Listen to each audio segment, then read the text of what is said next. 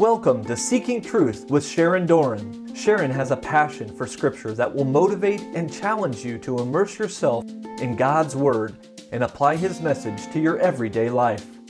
Visit seekingtruth.net to learn more about bringing Seeking Truth to your parish or to become an online learner. Today, it's part two of the book of Genesis, chapters 21 and 22. And now, Seeking Truth with Sharon Doran. So he's 17 now, Ishmael, and she's going to try it again. She has to go out there and cry out to the Lord again. It's kind of deja vu. Is he going to hear me this time? Because I got a kid now. I got a 17 year old, and we're thirsty, and our water's almost gone. Will God see me this time? Will you hear me this time, Lord? Will you hear my cry now? Are you still there? Are you still living? Are you still looking at me? Will he that liveth and see her 17 years ago notice her again? Because they're getting desperate. They're running out of water. The boy is getting dehydrated. And when the water in the skin was gone, she cast the child under one of the bushes. He's dehydrated, he's weak, he's ready to pass out. She gets him under a bush for a little bit of shade that can extend a few hours of their life. Then she went down and sat down over against him a good way off, about the distance of a bow shot. For she said, Let me not look upon the death of the child. She cannot bear to sit there and watch her child die. And some of you have had to do that in this room. You've lost a child. And you know, you know the pain and the grief of that and the sorrow of just that unbearable pain of watching a child die in front of your eyes and you can do nothing. I love this painting of Hagar. Her eyes, another one, the sorrow. She's watching her son die. Another mother had to watch her son die. Hagar won't have to. Ishmael, uh, Ishmael's not going to die. Mary's son will die, and she will watch it. God could have taken her anytime, but He allowed her to stay and experience that deep grief and sorrow of losing a child before your very eyes. She stood at the base of the cross in full sorrow, watching her son, the Lamb of God, swooning in grief, unbearable grief. Hagar sat over against Ishmael, the child lifted up his voice and wept. He has just enough strength to cry out one more time, to be crying and to, to let his voice out one more time. And God heard the voice of the lad. God heard the voice of Ishmael, the prayer of Ishmael. And the angel of God called to Hagar from heaven. And he said to her, What troubles you, Hagar? So thou art a God of seeing. He has seen me again. He has heard our cry. He has heard my cry and my son's cry. The God who sees me, Abraham's God who's alive. What troubles you, Hagar? I love this painting because this does look like a 17 year old boy. This artist did their homework. Arise, lift up the lad, as did this one. Hold him fast with your hand, for I will make him a great nation. That promise comes again. Ishmael's going to be a great nation. Then God opened her eyes. She was probably delirious, dehydrated. Was this a dream? God opened her eyes. Did I hear what I heard? And she sees a well of water has sprung up, and she went to fill it, and, and she went and filled the skin with water. Water has appeared. The Lord has saved her once again. She gave the lad a drink. God has heard Ishmael. That's what it means. God has heard. God will hear. The Lord hears the cry of the poor. That's what the psalmist tells us. If you want God to hear your cry for your children, for your loved ones, for your spouse, for whoever in your life, He hears the cry of the poor. He's not real keen on listening to the rich, proud, arrogant people. God hears the cry of the poor. Stay little, stay small, stay humble, be a beggar. God hears the cry of the poor. He heard them that day. The Lord who sees me heard me. God will hear our prayers too. He will hear us. He will hear us. He will hear us. He will hear us. Whatever you're praying for, especially if it's for the soul of someone, because God really cares about that. That's an eternal thing to pray for. God will hear those prayers. God heard St. Monica. She prayed. She waited a long time for St. Augustine. Is there anything too hard for the Lord? With God, nothing is impossible. You might not see it in your lifetime. You'll be more eternally alive in the throne room of heaven than you ever are here on earth. The Lord hears the cry of the poor. Keep crying out to him and keep staying humble and small. God was with the lad. He grew up. He lived in the wilderness and he became an expert with the bow. He lived in the wilderness of Paran. It's still there today. This is what it looks like. This was the land he got. Here's a Google image, the wilderness of Paran. His mother, Hagar, took a wife for her son. Guess where she got the wife? From the land of Egypt. Why? She's an Egyptian maidservant, right? She wants her son to have an Egyptian woman. According to Muslim belief, Hagar was the Egyptian handmaid of Abraham's first wife, Sarah. She became Abraham's second wife. Jewish scripture agrees. She eventually settled in the desert of Paran with her son Ishmael. Hagar is honored as an especially important matriarch of monotheism, as it was through Ishmael that Muhammad would later come. Neither Sarah nor Hagar are mentioned in the Quran, but the story is traditionally understood to be referred to in a line from Abraham's prayer, where Abraham writes, I have settled some of my family in a barren valley near your sacred house. That would be the desert of Paran. While Hagar is not named, the reader lives Hagar's predicament indirectly through the eyes of Abraham.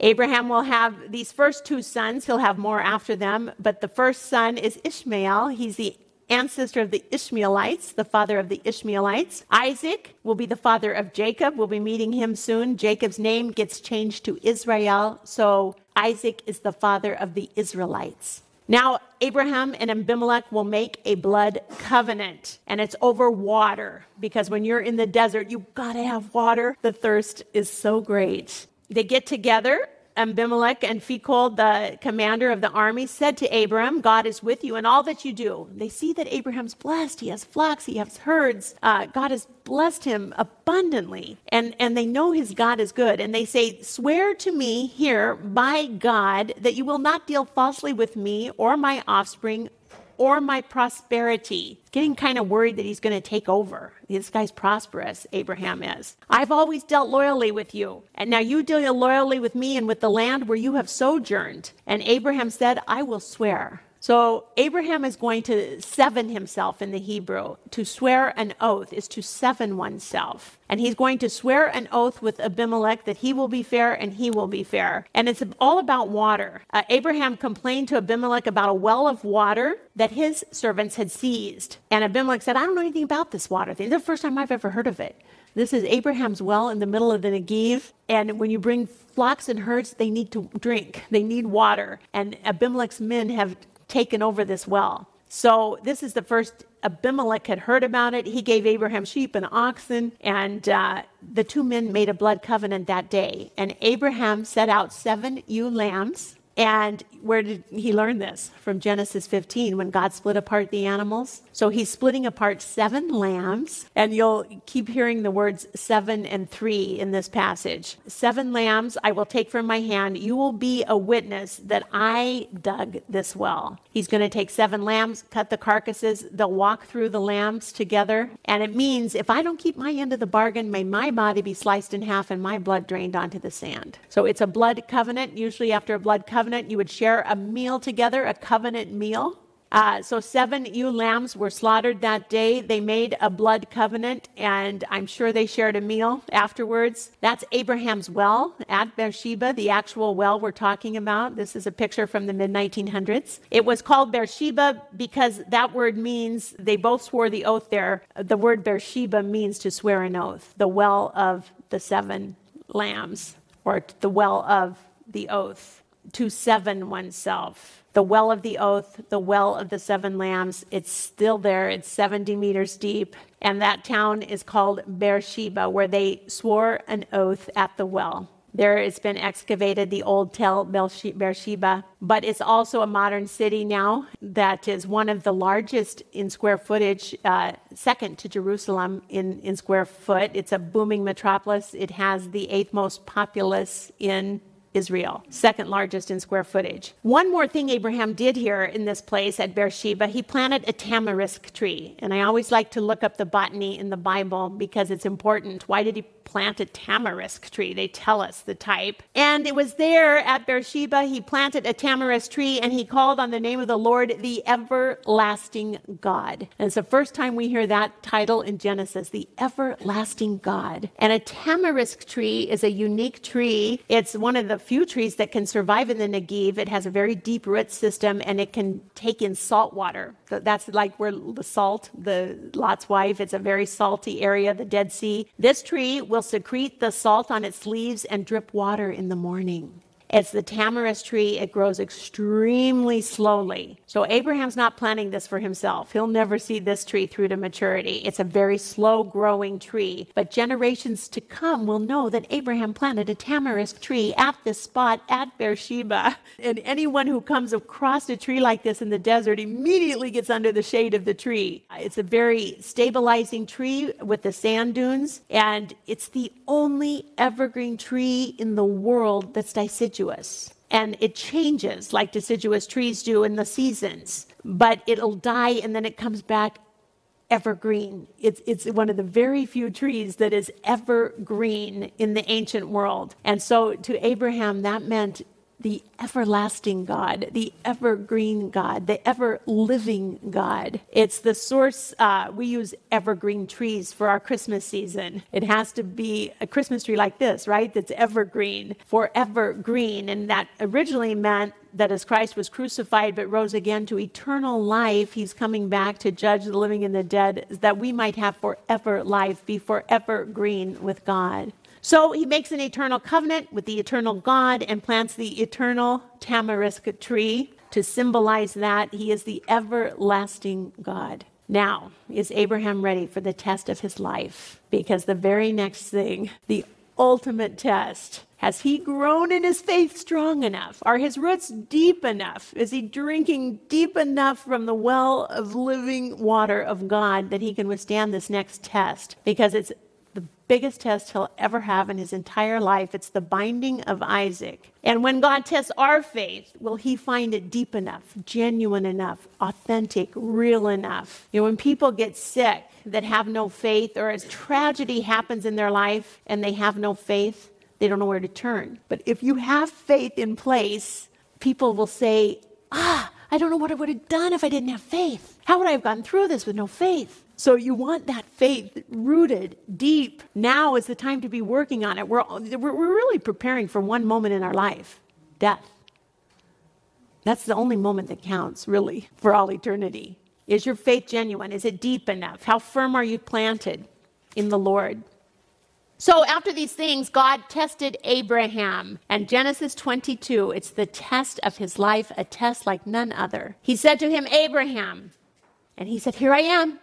And he said, Take your son, your only son, Isaac, whom you love. Now, surely God knows that he has two sons. Wait a minute. Did God forget? Did God have a memory lapse? Because he just blessed Ishmael and said he'd be a nation, and now he's just saying he only has one son, Isaac. Take your son, your only son, Isaac, whom you love, and go to the land of Moriah and offer him, Isaac, there as a burnt offering. A burnt offering a burnt offering. Wait a minute. Lord, did I hear you right? My son Isaac, a burnt offering upon one of the mountains which I will tell you. So he and the Lord are going to be in continued dialogue because he doesn't know the exact spot yet, and the Lord's going to tell him. So they're praying about this on the way up. Abraham rose early in the morning. He saddled his ass and took two of his young men with him and his son Isaac. And he cut wood for the burnt offering and arose and went to the place of which God had told him. So he goes to Moriah. And on the third day, and we see the divine number, the third day, he lifts up his eyes and sees the place far off. The Lord shows him. The third day. It's an important day in the Bible. Something really big happens on the third day. Jonah was spewed from the tomb of the whale on the third day. Jesus was spewed from the tomb on the third day.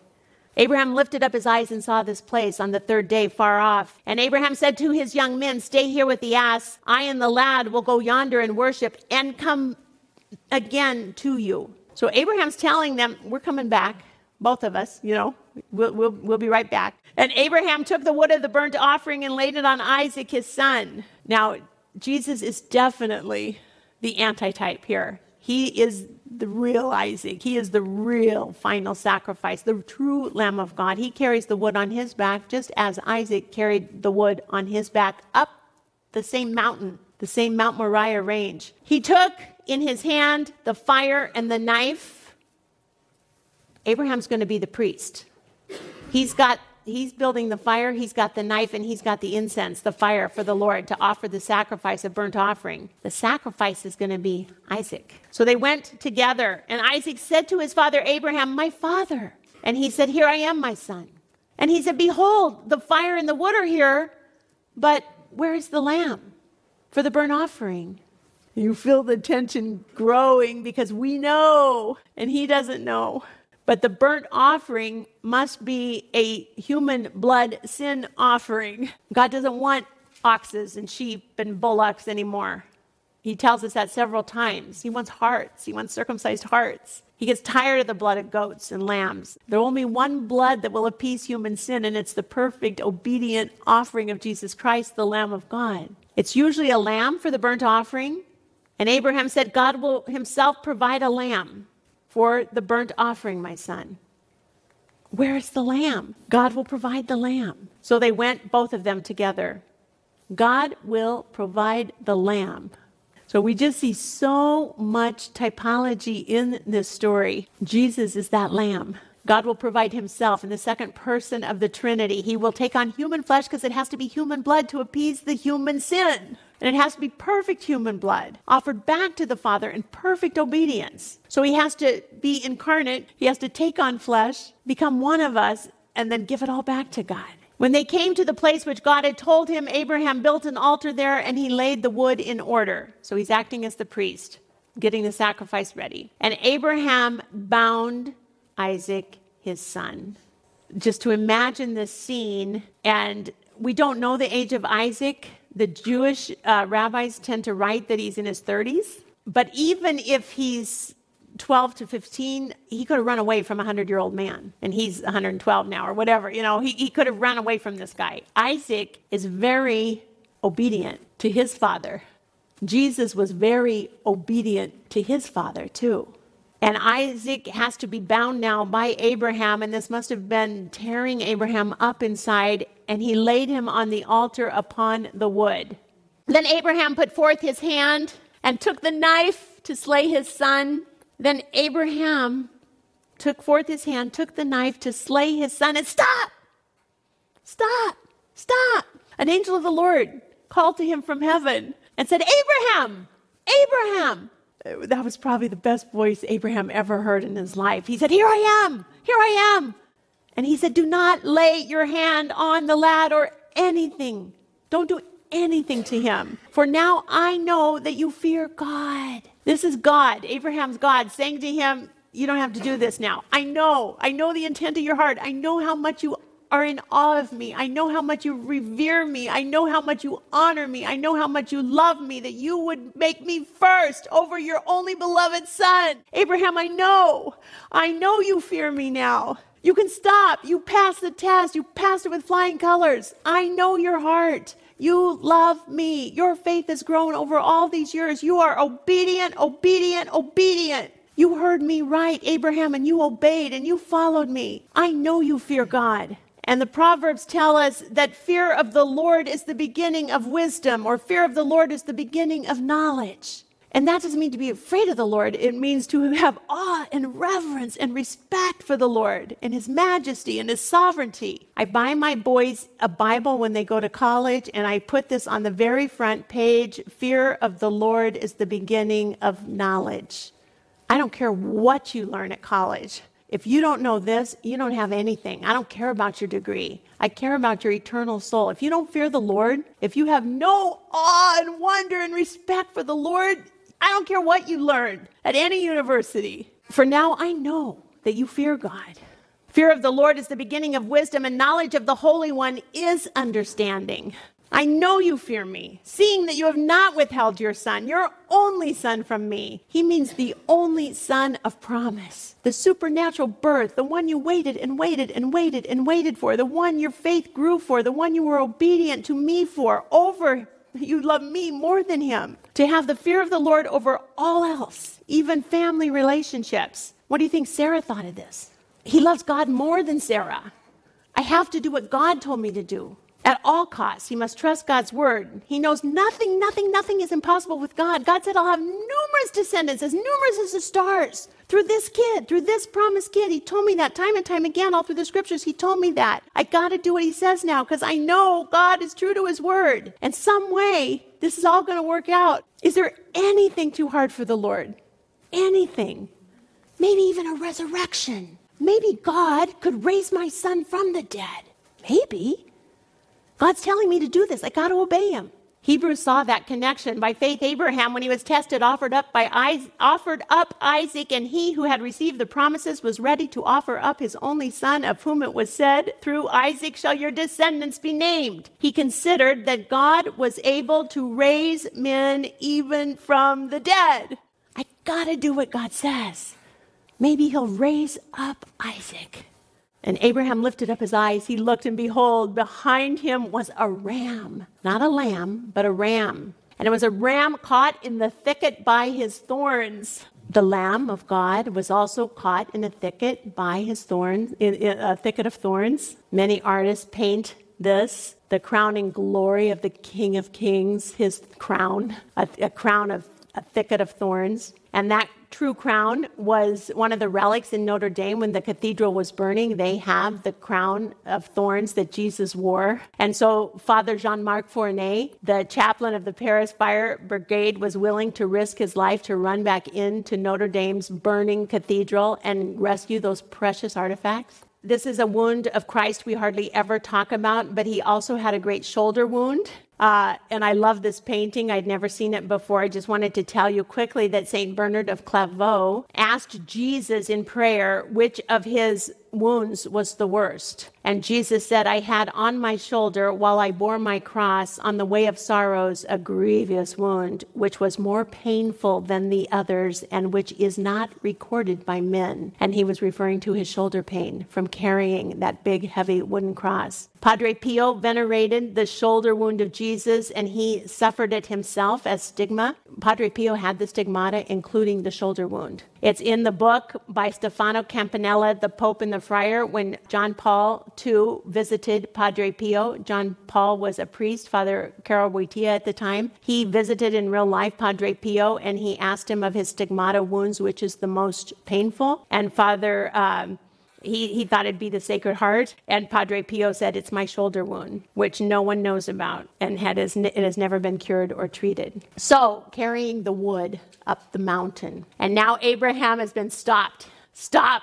I know you fear me. You passed the test. Abraham lifts his eyes. He sees the ram caught in the thicket of thorns, and he offers it up as a burnt offering instead of his son. God will provide the lamb. Isaac wasn't the lamb, and a ram is not a lamb where they were still waiting for the Lamb of God, the one God would provide on the same mountain range, Mount Moriah. I love this painting with the cross back in the distance in the clouds. This is what is to come, the true Lamb of God. John the Baptist knew it the moment he saw Jesus walking full of the Holy Spirit from conception on. He said, Behold, the Lamb of God, there he is, the one the Lord will provide, the Lamb of God, there he is. Go to him, leave me, I'm done. Go, go, go to the Lamb.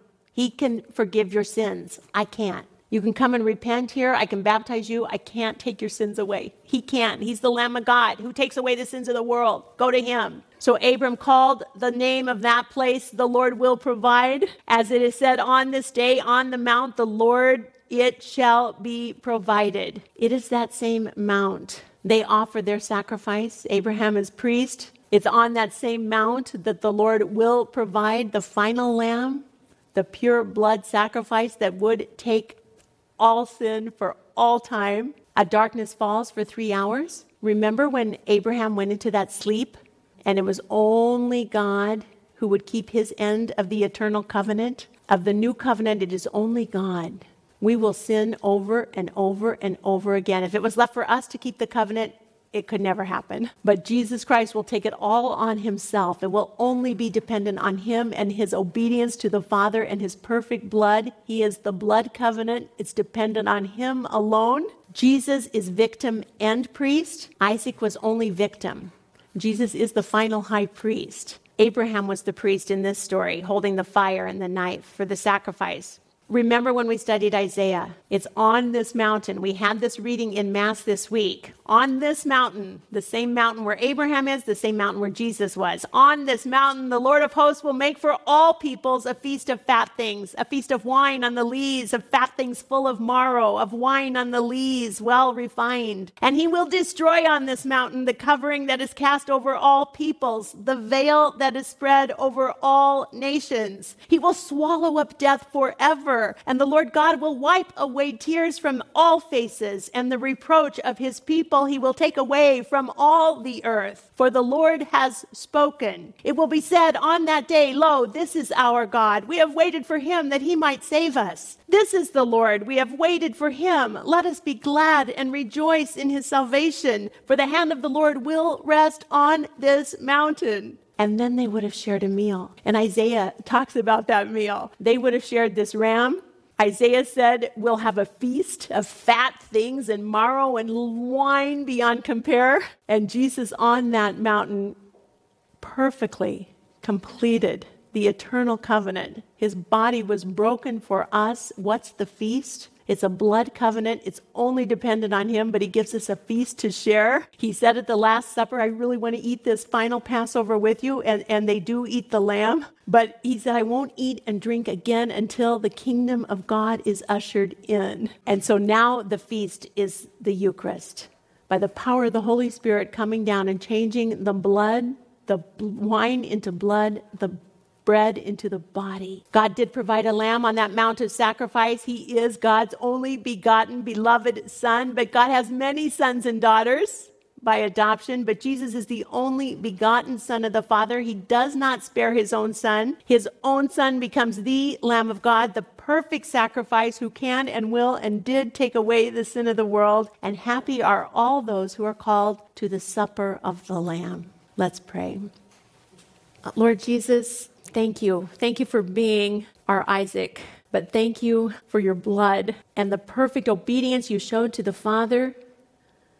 Thank you for your sacrifice. Thank you for your love. Thank you for becoming human so you would have human blood, perfect human blood, to spill every drop on our behalf. Thank you that you hear our prayer. Thank you for the, you're the God who sees. Thank you that you are active and living in our lives. Thank you that we can trust you. Thank you that we can stand on your word. Thank you for the Eucharist, the ultimate thank you. Amen. In the name of the Father, and the Son, and the Holy Spirit. Amen. That was part two of the book of Genesis, chapters 21 and 22, on Seeking Truth with Sharon Doran. To learn more about Seeking Truth Bible studies, visit seekingtruth.net. Tune in next time for more Seeking Truth with Sharon Doran.